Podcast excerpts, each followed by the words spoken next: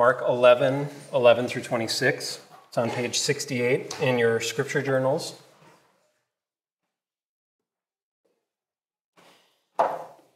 This is God's word. And he entered Jerusalem and went into the temple. And when he had looked around at everything, as it was already late, he went out to Bethany with the twelve. On the following day, when they came from Bethany, he was hungry. And seeing in the distance a fig tree in leaf, he went to see if he could find anything on it. When he came to it, he found nothing but leaves, for it was not the season for figs.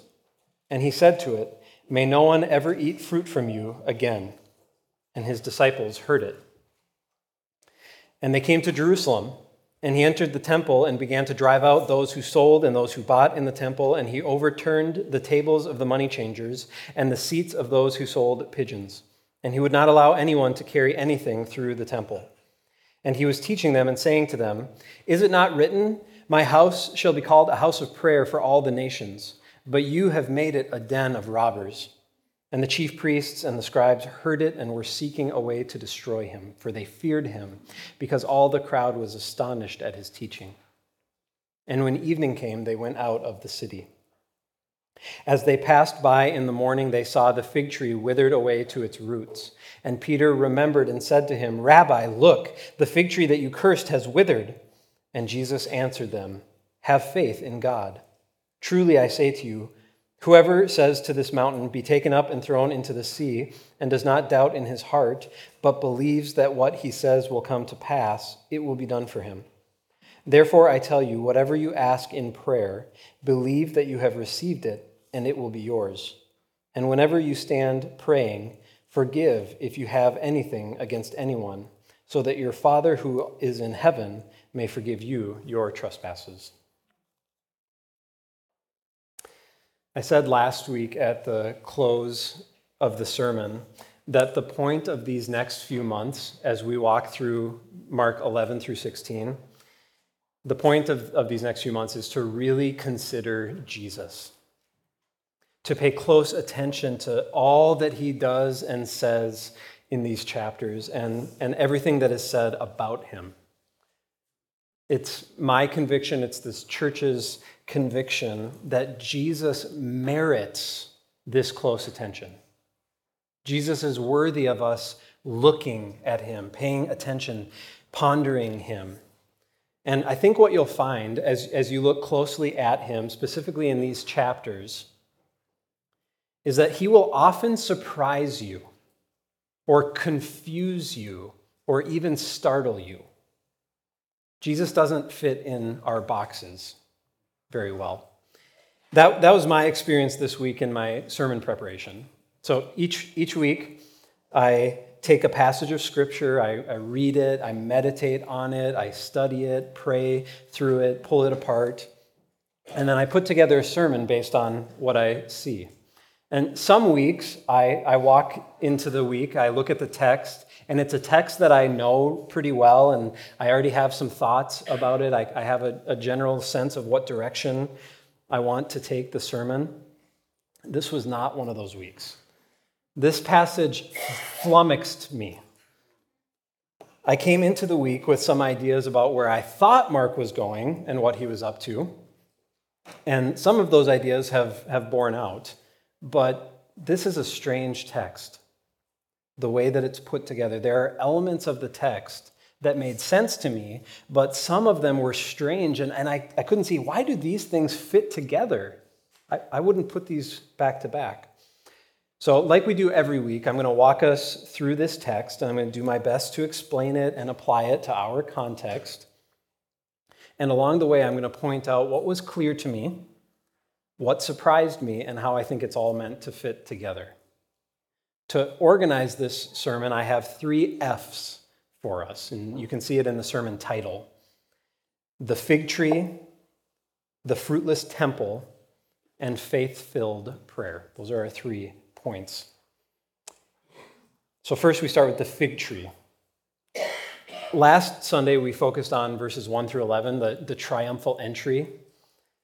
The Messiah, the long awaited king of Israel rode into the city. The crowds honored him, rolled out the red carpet for him, called out, Hosanna! Blessed is he who comes in the name of the Lord. Blessing, blessed is the coming of our father David. Hosanna in the highest. Jesus is the king. He's here. Bless him. Honor him. That was last week. And the scene closes with verse 11, which we started with this morning. Verse 11 He entered Jerusalem and went into the temple. And when he had looked around at everything, as it was already late, he went out to Bethany with the twelve. So Jesus rides into Jerusalem, and his destination in Jerusalem is the temple. The king has come into his kingdom, the Lord has come to his temple, and he takes a survey. He, he looks around at everything. He comes to the temple, he looks around to see what's happening there, and then he withdraws to Bethany for the night. And this is a dramatic pause in Mark's account. What's going to happen the next morning? What will the Lord think of the goings on in his temple? He looks around, and now we're left to wonder what's his assessment?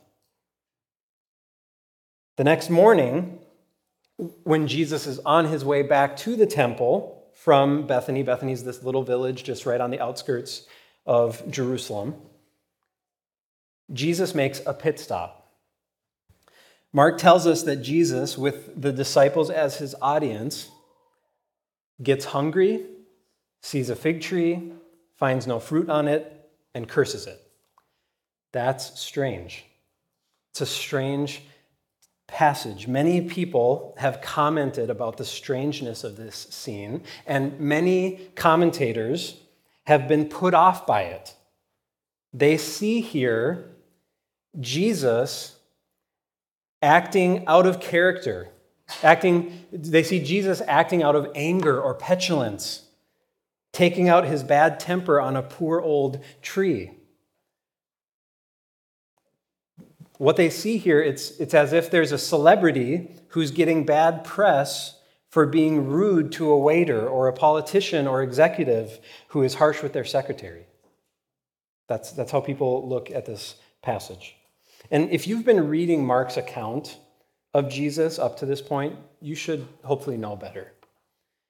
Mark and the other gospel writers, they do indeed give evidence of the humanity of Jesus. They, they tell us that Jesus grows tired or hungry or sad or angry or grieved. Mark doesn't portray Jesus as a, sto- a disinterested stoic or this deity that is removed from his creation. Jesus is a physical, emotional being. But to read this passage as petulance or ill temper it's to miss the immediate context, which we're going to get to, and the context of the, of the whole gospel. What Jesus is doing here is he's preparing an illustration for his disciples. Jesus is using a physical, tangible event to help his disciples understand a spiritual reality.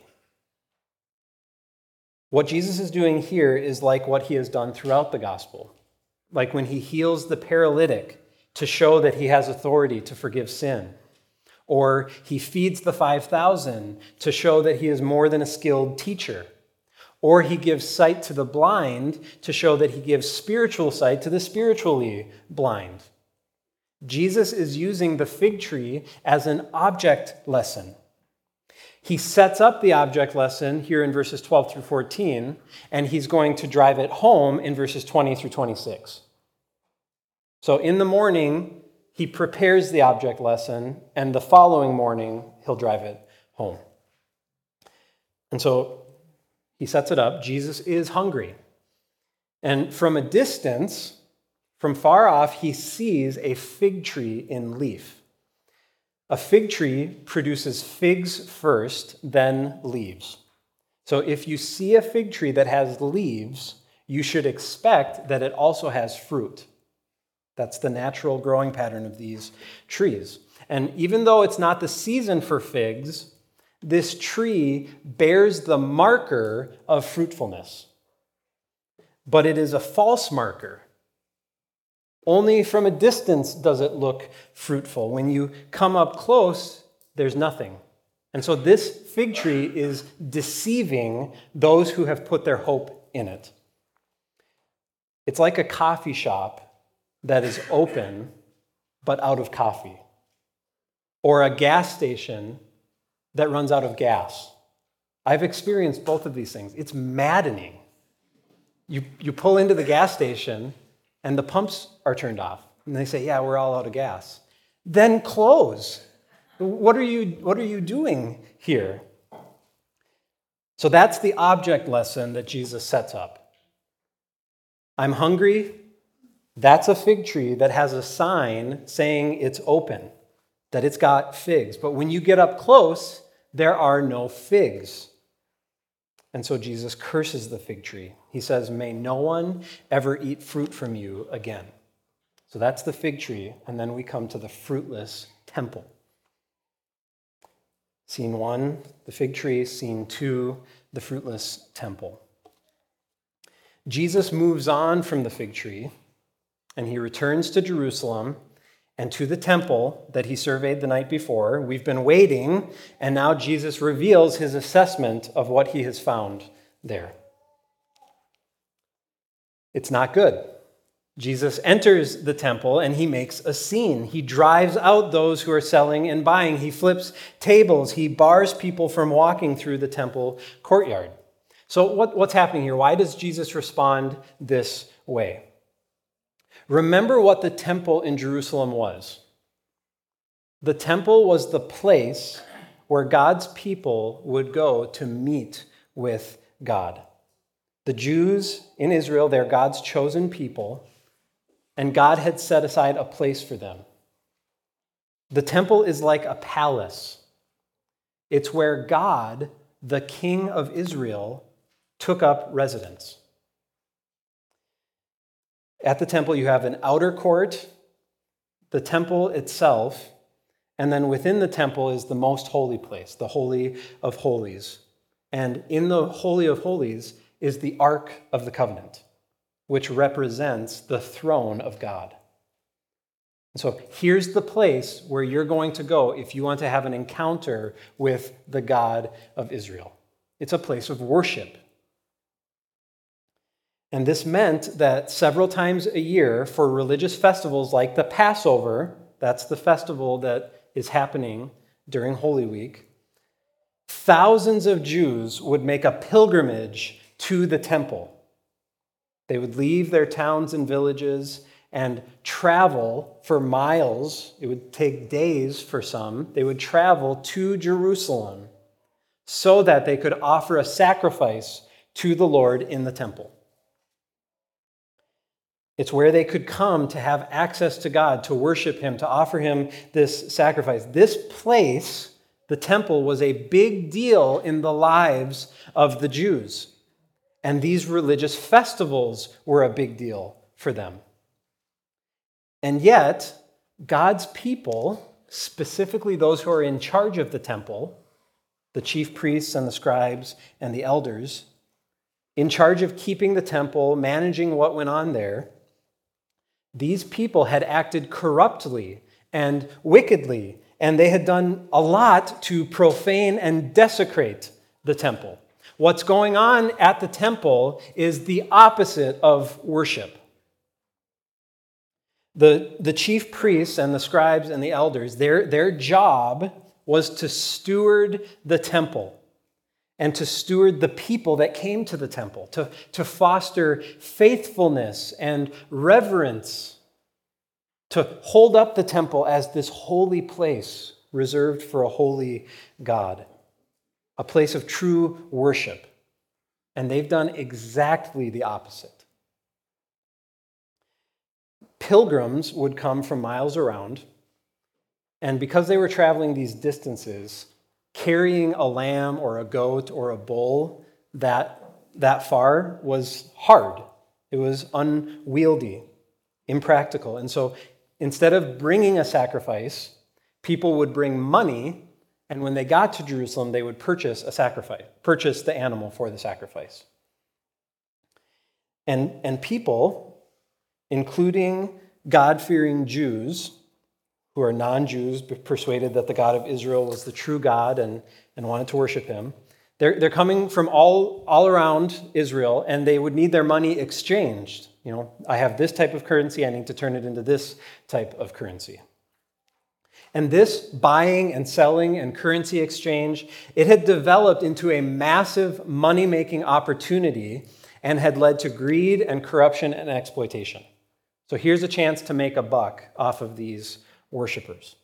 Vendors had emerged to handle all of these dealings. And those in power, who ought to have been concerned with faithfulness and reverence and true worship, they had become greedy and manipulative. The, the outer court, the court of the Gentiles, had become a noisy, chaotic, corrupt bazaar. People were buying and selling at huge markups, lining the pockets of vendors, religious, political leaders. It's, it's chaos and dysfunction at the temple. So just imagine this as a, as a pilgrim traveling to Jerusalem. You've come miles hoping to have an intimate, reverent, meaningful encounter with God. And instead, you're being jostled and swindled and shoved through the conveyor belt of a flippant religious charade. This had become meaningless. So, so what's happening here is, is really a remarkable scene, and it's worth slowing down to, to pay attention and see what's happening.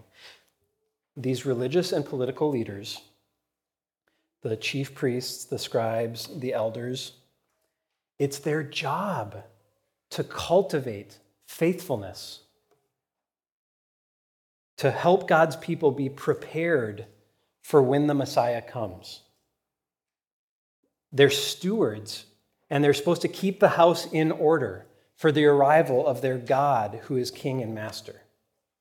And yet, when the king comes, they are utterly unprepared. They are unfaithful. They don't recognize him. They reject him. They accuse him of blasphemy and wrongdoing and overstepping his authority. God, Mark wants us to see, God comes to his temple, and the stewards of the temple have turned the temple into a strip mall. And they're offended and indignant at him. Compare what's happening here in Mark 11 to the famous scene in Isaiah 6. You have Isaiah, the prophet, who is a member of the religious and political elite. He, he would have fit the chief priests, the scribes, the elders, he would have been among them. You have Isaiah coming to the temple for worship. And it says in Isaiah 6 In the year that King Uzziah died, I saw the Lord sitting upon a throne, high and lifted up, and the train of his robe filled the temple. So Isaiah goes to the temple for worship Maybe it was a regular Sabbath, or maybe it was an event like the Passover. And as Isaiah walks into the temple for worship on this particular day, God grants Isaiah a remarkable vision of what's really happening in the temple. Isaiah sees with his eyes, he sees physically what's been happening spiritually. He sees that the temple really is the place where God dwells. It really is his throne room. He really is there receiving the worship of his people, interacting with and involved in the lives of his people. And Isaiah sees that this God is larger, holier, more glorious, of greater value than Isaiah could have ever understood or imagined. Isaiah responds in awestruck, repentant worship. When he sees the Lord on his throne his, the train of his robe filling the temple, he says, Woe is me, for I am undone.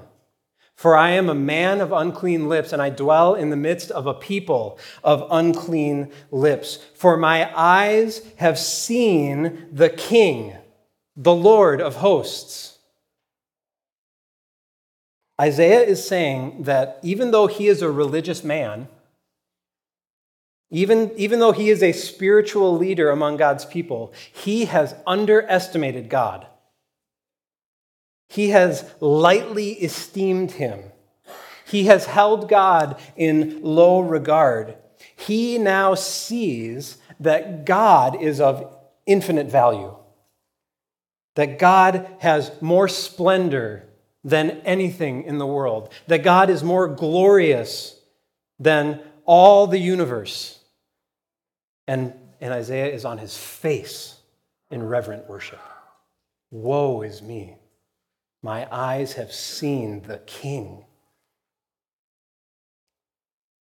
Contrast that with the religious and political leaders in Mark 11. The king comes for his throne. The God comes to his temple. And they tell him to get his feet off the furniture, to stop making such a ruckus. They question his authority. We'll cover this next week, but verse 28. He's in the temple, and they said to him, By what authority are you doing these things? Or who gave you authority to do them? What authority? This is God in his house. And, and yet they're angry. They want to destroy Jesus because he's come into his temple looking for worshipers. So, this is a warning for us, for, for we churched people. Mark is, Mark is highlighting here there is a way for us to open our Bibles in daily devotions. There's a way for us to sing hymns and praise songs. There is a way for us to pray prayers. There is a way for us to give our tithes and offerings. There is a way for us to attend worship to listen to sermons, to preach sermons, and to be entirely oblivious of the object of your worship.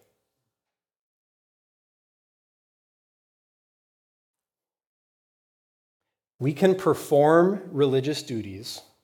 We can live a spiritual life in a way that is completely closed off from King Jesus. the religious leaders, they ought to have been ready for Jesus. They should have had their house swept and in good order. They should have fallen on their faces. The right response would have been what Michael read in Psalm 24. Psalm 24 is this picture of the king coming to his temple. Lift up your heads, O gates. Be lifted up, O ancient doors, that the king of glory may come in. Who is this king of glory? The Lord strong and mighty. So they should have seen Jesus walking in and said, Open the doors, fall on your faces, receive your king. He's here. Let's worship him, let's honor him, let's love him and enjoy him. Or they at least should have recognized him and been cut to the heart at their wickedness, like Isaiah. They should have seen, oh no, he's here. We weren't ready. And they should have fallen on their faces, repented in sackcloth and ashes, but they don't. They reject him, they are angry with him. And so, is it any surprise what Jesus does? Jesus, like a father, who comes home from a trip to find his children in the midst of a drunken party, cleans house, flips tables, drives out those who are desecrating his temple, tears down their sales booths, blocks the path of those trampling through his courts. And now step back and compare the fig tree and the temple. Do you see what Jesus is saying? With the tree, Jesus is hungry, and from a distance, he sees a tree that says, I have food for you. But when he comes close, the tree is barren and empty. It's worthless. It has nothing to offer, and so he curses it. With the temple, Jesus is the king who is God.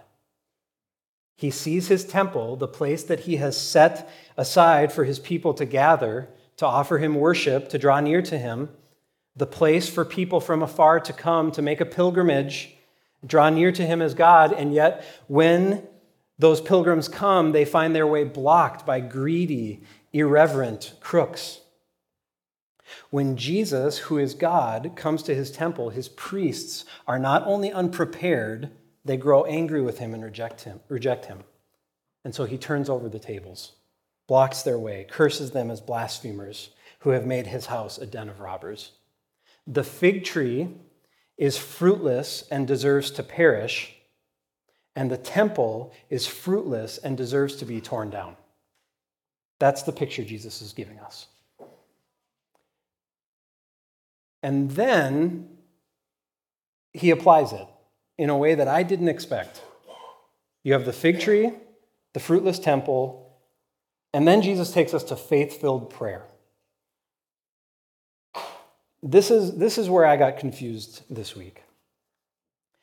After Jesus confronts the religious leaders at the temple, Jesus and his disciples, they leave Jerusalem, go back to Bethany for the night, and the next morning, so now if you're following along at home, it's Tuesday. Tuesday, they pass by the fig tree again, and the fig tree has withered away to its roots. And Peter says, it says that Peter remembered what Jesus had said and said to Jesus, Rabbi, look, the fig tree you cursed has withered. And Jesus responds to Peter with a call to have faith in God and to pray boldly. That's, that was confusing to me. I would have expected Jesus to tell Peter and the rest of the disciples to pray boldly in response to some of his other miracles the feeding of the 5,000, or casting out demons, or raising the dead. That's where you would expect Jesus to say, Hey, look at this miracle I just did. Pray, and miracles can happen for you too. Or I would have expected Jesus to respond to Peter's amazement at the fig tree withering with what he says later in Mark 13. So turn to Mark 13, verses 1 and 2. And he came, and as he came out of the temple, one of his disciples said to him, Look, teacher, what wonderful stones and what wonderful buildings. And Jesus said to him, Do you see these great buildings? There will not be left here one stone upon another that will not be thrown down. That would have made sense to me. The fig tree has withered, and Jesus, for Jesus to say, Yeah, and the same thing's going to happen to the temple. But instead, Jesus ties the cursing and withering of the fig tree, which is indeed a sign of the fruitlessness and coming destruction of the temple, he ties that sign to a call to have faith in God and to pray for mountains to move. Do you, do you feel the strangeness of that? The problem in the temple is unbelief. Jesus wants his disciples to see that the chief priests and the scribes and the elders are functionally atheists. They are running a temple of a God that they don't believe in. Sure, they appear to be the most religious people around, but they're all leaves and no fruit. They literally don't know God when He walks up and slaps them in the face. And Jesus tells His disciples, don't be like them. Have faith in God. Live as if there is a God in heaven who does all that He pleases and who loves to hear your prayers and answer them. Peter was rightly amazed to see that the fig tree had withered. It is impossible to speak to a tree and for the tree to die. I invite you to try it this week. It won't work. Jesus, in effect, tells Peter, You're right. It is impossible unless the one speaking to the tree is God Himself, who spoke that tree and the whole world into existence. It is impossible for a fig tree to die at a word, and it is impossible for a mountain to be picked up and tossed into the sea unless you are God. It is impossible for a human to receive these types of requests. So it's impossible for me to, to curse a fig tree and the fig tree to die. It's impossible for me to ask a mountain to be moved into the heart of the sea unless I'm directing that request in prayer to the God of the universe. And unless those prayers are in line with God's will and have in them a desire to further God's kingdom and reveal God's glory. Jesus brings his disciples to a barren fig tree and then to a fruitless temple. And then his application is to call his disciples to faith filled prayer, to have faith in God and pray for him to move mountains. So I'd like to close with that application from Jesus the call to have faith in God to move mountains in our individual hearts and in our church and in our community. So Jesus says, don't, don't let your religious activity be like the scribes and the chief priests who don't actually believe in God. Have faith in God. Pray for God to move mountains. So, first, we have these immovable mountains in our hearts and in our church. Christine and I were talking this past week. Uh, there's a Thursday evening. There's a prayer meeting here at the church from 6:30 to 7:30, and Christine and I were getting ready to come to prayer this past week. The last few weeks have been really busy for us. There's just been a lot going on in our in our family life and in the in the life of the church, and and there's a lot in our life that feels makes us anxious feels too big for us feels like these mountains in our in our life? What are we going to do with this stuff? And it was so good for us to come and pray.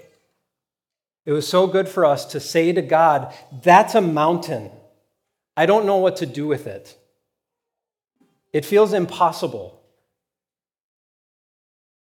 to give, to give those things to the Lord. I can't move this, God. Can you move it? And we've seen it happen the past few years. We have had these mountains in our life where we said, I don't know what to do. God, can you help? And God helps. There, I, can, I can think of examples of prayer nights Thursday night prayers where we've prayed for something, and then in the next few days or weeks, the Lord moves. And so let, let's come to worship on Sunday mornings. Let's live our everyday lives as if there is a God in heaven who does all that he pleases. As if he is a God who hears prayer and acts on behalf of his people. A God who is able to move mountains and is pleased to do so which, which is why it makes sense in verse 25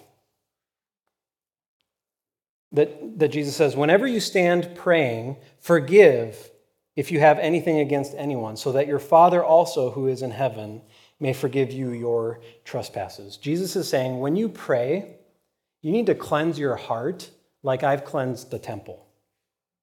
You need to search your heart for self righteous pride or bitterness or unforgiveness. You need to treat those things like God, like Jesus treated the money changers. Throw them out. Have no compassion on them. Treat them with contempt. Pursue forgiveness. Cleanse your hearts. So we have these immovable mountains in our hearts, in our church, and then we have these immovable mountains in the community, and I'll end here. There's a, a group of folks from a few different churches who go out and have been praying for each home in Northfield and Dundas. And uh, Spencer Jones and Steve Bauman and I, we went out and prayed this week on Tuesday morning. And as I was going from house to house, praying and putting a card on the door, I found myself praying again and again at each house Father, show this family that there is a God in heaven who hears prayers. Whatever's happening in this family's life, would you move in such a way that shows them that you're real? Would you help them to see your glory like Isaiah saw your glory in the temple? Let them see you high and lifted up, sitting on your throne. What would happen if, in a, in a neighborhood, every family in that neighborhood experienced God's presence? That would change those families. That would change that neighborhood. That is an immovable mountain. And God tells us to have faith in Him. And so Jesus is telling his disciples here Psalm 65, verse 2. O you who hear prayer, to you will all flesh come. When you come to worship, when you open up your Bibles, there is a God who is there, who hears your prayers and loves to move. Let's pray. Father, would you help us to see? Give us spiritual eyes like Isaiah Jesus, when you come to this church, when you come to our hearts, help us to see like Isaiah, to fall on our faces in awe of the King. We pray in Jesus' name. Amen.